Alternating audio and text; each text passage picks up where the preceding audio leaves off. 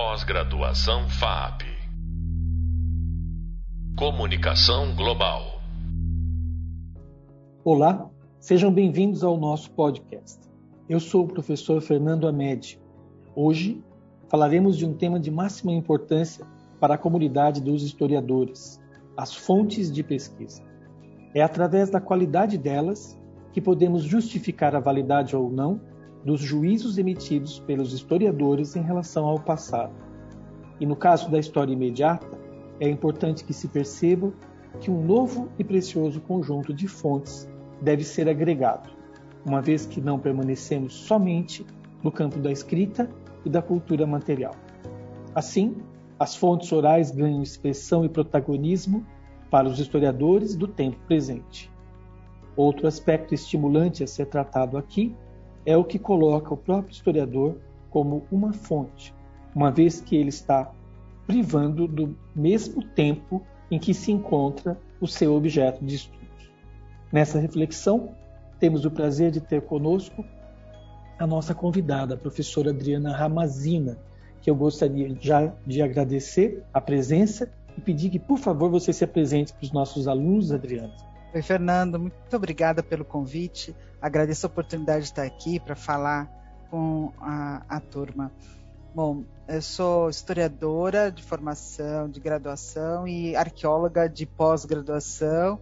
Uh, tenho mestrado, doutorado e pós-doc na área da arqueologia. E já há alguns anos eu leciono também na história da, uh, da graduação.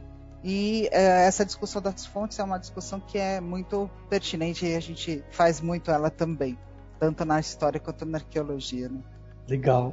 Então, vamos começar aqui pelo geral, né, para uma coisa que eu acho que alimenta muito aí, acho que é muito instigante. Adriana, o que são fontes históricas? Boa pergunta, né, Fernando? Uh, eu acho que nessa altura do campeonato, né, que estamos, que já fizemos enquanto historiadores muita reflexão sobre o assunto, uh, e principalmente depois das discussões no, do século XX com relação à fonte, em que se ampliou muito as possibilidades de uso como fonte da história, hoje nós dispomos de uma gama imensa de documentos que podem ser usados como fontes. Além dos documentos escritos, que seria a fonte talvez principal da história, Uh, nós temos a documentação material, que é todo esse universo material da vida humana, que é a documentação fundamental da arqueologia, mas nós temos as fontes imagéticas, né, ou as imagens uh, que podem ser pinturas, esculturas, uh, desenhos, gravuras, mapas, o que seja, que traz uma contribuição gigantesca também, análise da imagem. nós temos e para o tempo mais, mais recente, né, ah, que podemos dizer o tempo presente, nós temos as fontes orais também. As fontes orais, elas são, uh, têm uma, uma, uma, importância muito grande, porque você, você vai trabalhar com os protagonistas da história, literalmente, né? Com as pessoas que estão vivendo a história, que estão, ou que foram testemunha da história. Isso nós estamos acostumados a ver também uh, em períodos mais recuados uh, de uh, personagens que foram testemunha da história e que deixaram por escrito a sua experiência. Né? Nós temos na Roma Antiga, nós temos em outros períodos da história esse tipo de relato. Mas a fonte oral nós podemos conversar com as pessoas e saber né, a sua experiência, a sua, o seu ponto de vista, a sua percepção dos eventos, dos fatos da, dos quais ela participou. Então, é realmente um, uma, uma, algo incrível, né? Que dá uma, uma medida bastante eu não sei se a gente pode usar essa palavra democrática Sim. da história, né? Eu acho que é importante a gente discutir isso porque se você me permite uma colocação, uh, eu trabalho isso com os meus alunos, uh, a questão da, da fonte escrita, uh, desde a sua origem, ela está atrelada, ela surgiu, na realidade, como uma necessidade da elite de controle. Né? Então, as, os primeiros textos escritos que nós temos referência são textos administrativos que visavam controle dos depósitos, das, das, dos impostos pagos em gênero, em objetos, em coisas, né, produtos. uh, e esse registro, esse controle dessa entrada e saída.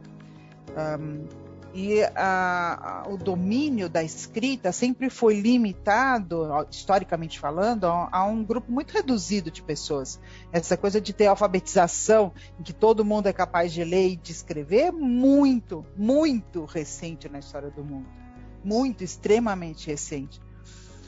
Então, a, a, escrita, o documento escrito, sempre foi uma prerrogativa da elite a arqueologia, por um lado, ao trabalhar com a materialidade, né, com a, as evidências materiais da passagem do homem na Terra, ela, ela tem um pouco mais uh, de abrangência por poder uh, visualizar ou por poder perceber uh, esses vestígios de, dos outros grupos, né? inclusive desses grupos que nós chamamos invisíveis da história, que deixam poucos vestígios ou quase nenhum. Sim.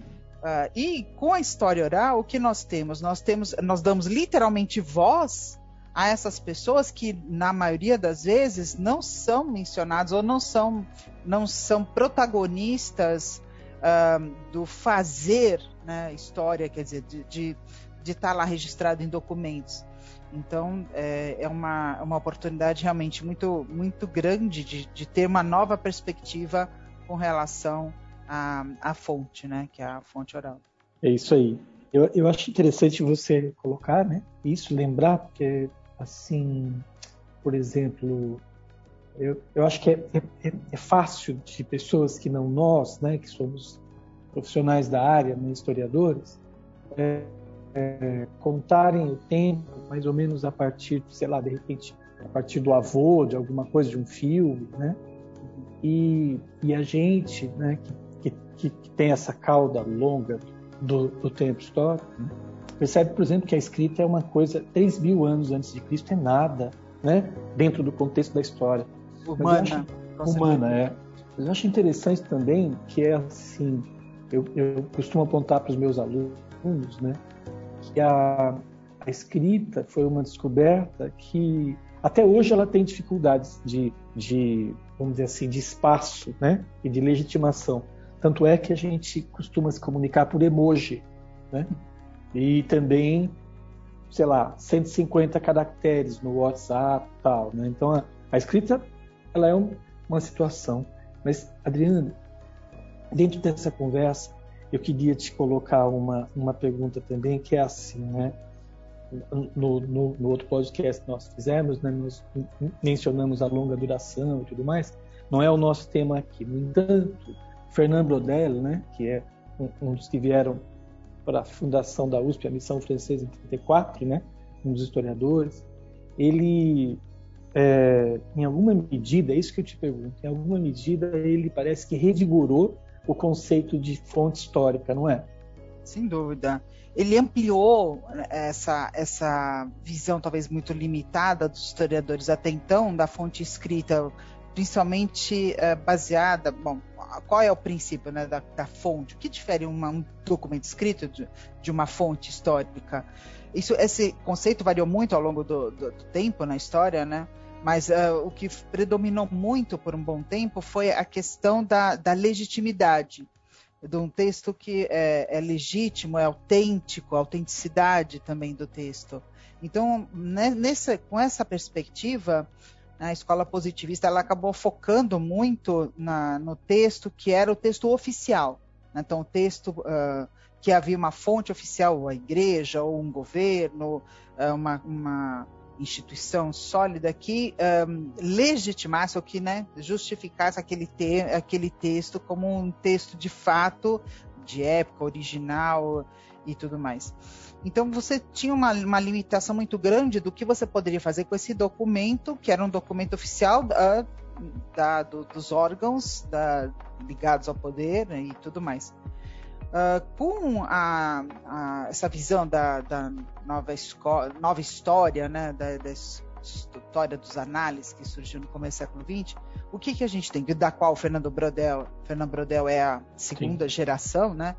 Brilhante, por sinal, adoro, é, ele vai trazer uh, novos documentos ou novos tipos de, mesmo documentos escritos, com os quais o historiador pode trabalhar, claro, tendo sempre muito cuidado da análise desse, desse documento, da contextualização desse documento, entender como ele foi produzido, por quem, com qual sentido, e aí poder analisá-lo. Né? Então, ampliou-se imensamente as categorias de documentos escritos com os quais poderíamos trabalhar para escrever a história além de outros documentos uh, não necessariamente escritos com os quais o historiador poderia trabalhar. Uh, nós temos imagens, a gente tem a música, inclusive, o cinema, uh, além de toda a documentação material, que ele também considera de extrema relevância. Mas mesmo a questão do documento escrito, da fonte escrita, abriu-se muito. Então, de cartas pessoais a poemas ou a letras de música, a, a, a gama foi realmente uh, muito diversa e muito ampla, o que só enriqueceu, né? a meu ver, isso traz um enriquecimento imenso uh, para a história, a possibilidade de você usar outros tipos de documentos além dos documentos ditos oficiais. Né? Sim. Agora eu te pergunto, do ponto de vista da sua formação, né, como arqueóloga, que você relatasse aqui para gente qual é a emoção de em campo se deparar com o que você, porque você está lá em campo, aí tem pedras, tem, tem aquilo, tem aquilo. Mas qual é a sensação do ponto de vista emocional, afetivo, quando você fala, meu, olha só o que eu encontrei aqui? Você pode falar para gente? Eu acho que, no meu caso particular, isso é uma é, é uma certa reverência, sabe? É, é uma coisa que está muito presente em mim, é, a emoção de uh, bom, isso também foi o que me mobilizou estudar história para começo de conversa, né? A possibilidade de você ter um, um, um sei lá, um, um vislumbre desse passado, de, de, ser colocado nesse passado, nem que seja por um, breve momento, se sentir naquele contexto, ent tentar entender como é que era a vida das pessoas daquela época, como é que eles né, se, se relacionavam com o ambiente e como é que era isso. Eu sempre isso foi sempre uma coisa que muito me atraiu na história. E a arqueologia me possibilitou isso de uma forma muito concreta, com perdão do trocadilho, porque é literalmente isso, é a, é a concretude, a materialidade dessa, desse passado que está presente no, num contexto arqueológico, numa escavação, por exemplo. É essa materialidade que a gente vê. Então, são aqueles fragmentos de cerâmica, aqueles restos né, ou remanescentes de construções, às vezes marcas na paisagem que indicavam que ali tinha uma cabana, e você se projeta com a sua, né, com a sua imaginação, com a sua criatividade, de como é que era a vida dessas pessoas naquele momento. Isso para mim é precioso, é o que realmente me me estimula a, a estudar a história e a arqueologia, principalmente, né? É essa possibilidade. Eu acho que todo documento, na realidade, né, toda fonte histórica, ela permite isso, essa, essa viagem no tempo. Né? É o que você mencionou no começo, se a gente pudesse fazer essa viagem no tempo, eu acho que as fontes nos permitem isso, essa viagem, nos, nos colocarmos lá. Uh, uh, nem que seja de um vislumbre, nos sentirmos como é que era a vida daquelas pessoas naquele lugar, ao ler uma carta de época, ou a ler um relato de uma guerra, ou ao ver um contexto arqueológico com aquela cerâmica, as pessoas comeram ali, beberam naquelas naquelas canecas, naquelas xícaras, elas dormiram naquela cama, naquela rede. Então, eu acho que isso é o que motiva as pessoas a estudar história ainda hoje, né? Isso aí. E assim, brilha os olhos aí, né? Que a gente. Com certeza. Os nossos olhos. Mas é, gente, no, no, campo da teoria da história, a imaginação ela é um, um, capítulo importante, né? Porque é um pouco dessa coisa da alteridade, colocar no lugar do outro, né? Mas também uma, algo que, que, eu, que eu penso assim, né? Quando você falou de reverência, porque nós trabalhamos com os mortos, né? Bom, se eu for falar para você qual é o meu tema da arqueologia, eu trabalho com arqueologia da morte. É o meu tema pessoal Bom. de pesquisa. Bom, então, é, é a reverência está muito é, presente. É, muito, né? presente, muito presente, muito presente. Adriana, eu, um, mudando um pouquinho, né? Assim, só para a gente colocar né, uma questão assim, que, que é assim, né? Tem um, um tema que eu coloquei aqui o historiador como uma fonte, ele mesmo como uma fonte, né? Eu vou te perguntar de uma maneira assim, você entende, você acredita, você defende, enfim, né? Uma, uma profissional da área, né? É, é possível o historiador permaneça imparcial em relação àquilo que ele vai descobrindo, ou, ou se você quiser, é necessário é, enfim, fique à vontade para falar o que, que você pensa disso, por favor.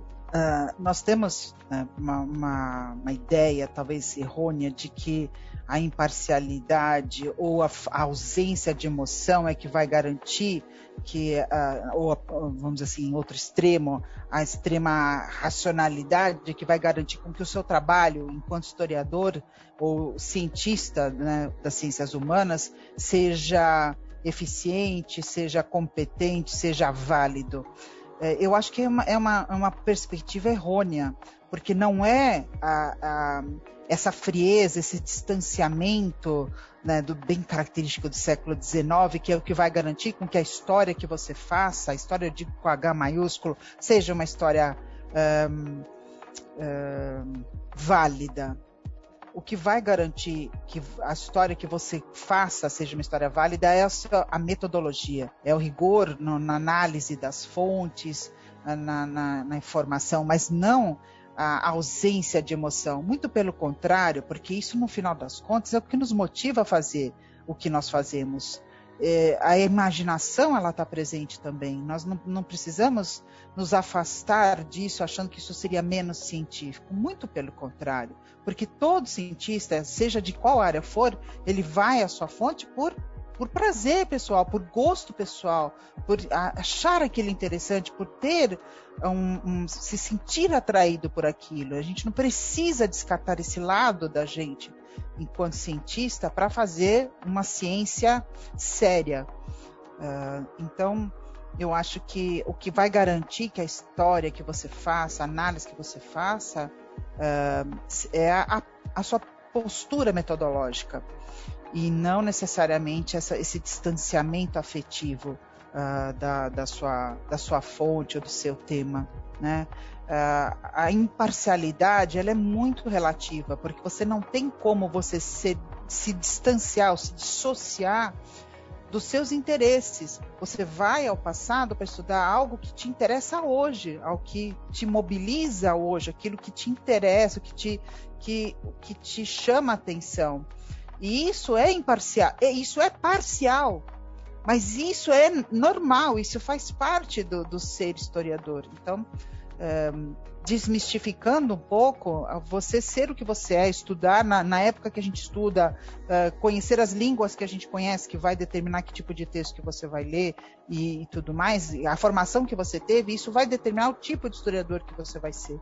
E não necessariamente a, a imparcialidade ou a ausência de emoção. Isso aí. Entende o que você Entendo.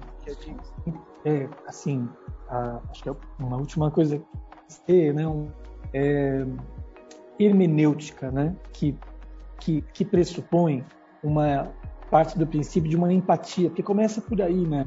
Você tem que ter uma empatia com, com o seu campo de estudo, né? O que não quer dizer que você vai atuar na história como quem está defendendo um time de futebol, atuar em relação ao seu objeto. Adriana, mais uma vez, eu, eu, eu agradeço muito e, e é assim, conversaríamos muito mais, né? Não há dúvida. Mas enfim, chegamos ao fim de mais um podcast. Vimos e acompanhamos aqui a grande expectativa gerada pelas fontes de pesquisa escolhidas pelos historiadores. Da qualidade delas depende a validação dos juízos emitidos pelos historiadores. Mas percebemos que a história imediata apresenta a demanda por um outro tipo de fonte, e que são as orais e digitais. Muito importante também foi levar em consideração a presença do historiador também como uma testemunha do tempo em que estão em seu foco de estudo. Bons estudos para todos. Eu agradeço mais uma vez a professora Adriana Ramazina a sua presença conosco. Obrigado, Fernando. É um prazer. Estou aqui disponível quando vocês quiserem. Espero que tenha contribuído para o estudo de vocês. Beleza. Obrigado. Obrigado. Pós-graduação FAP. Comunicação Global.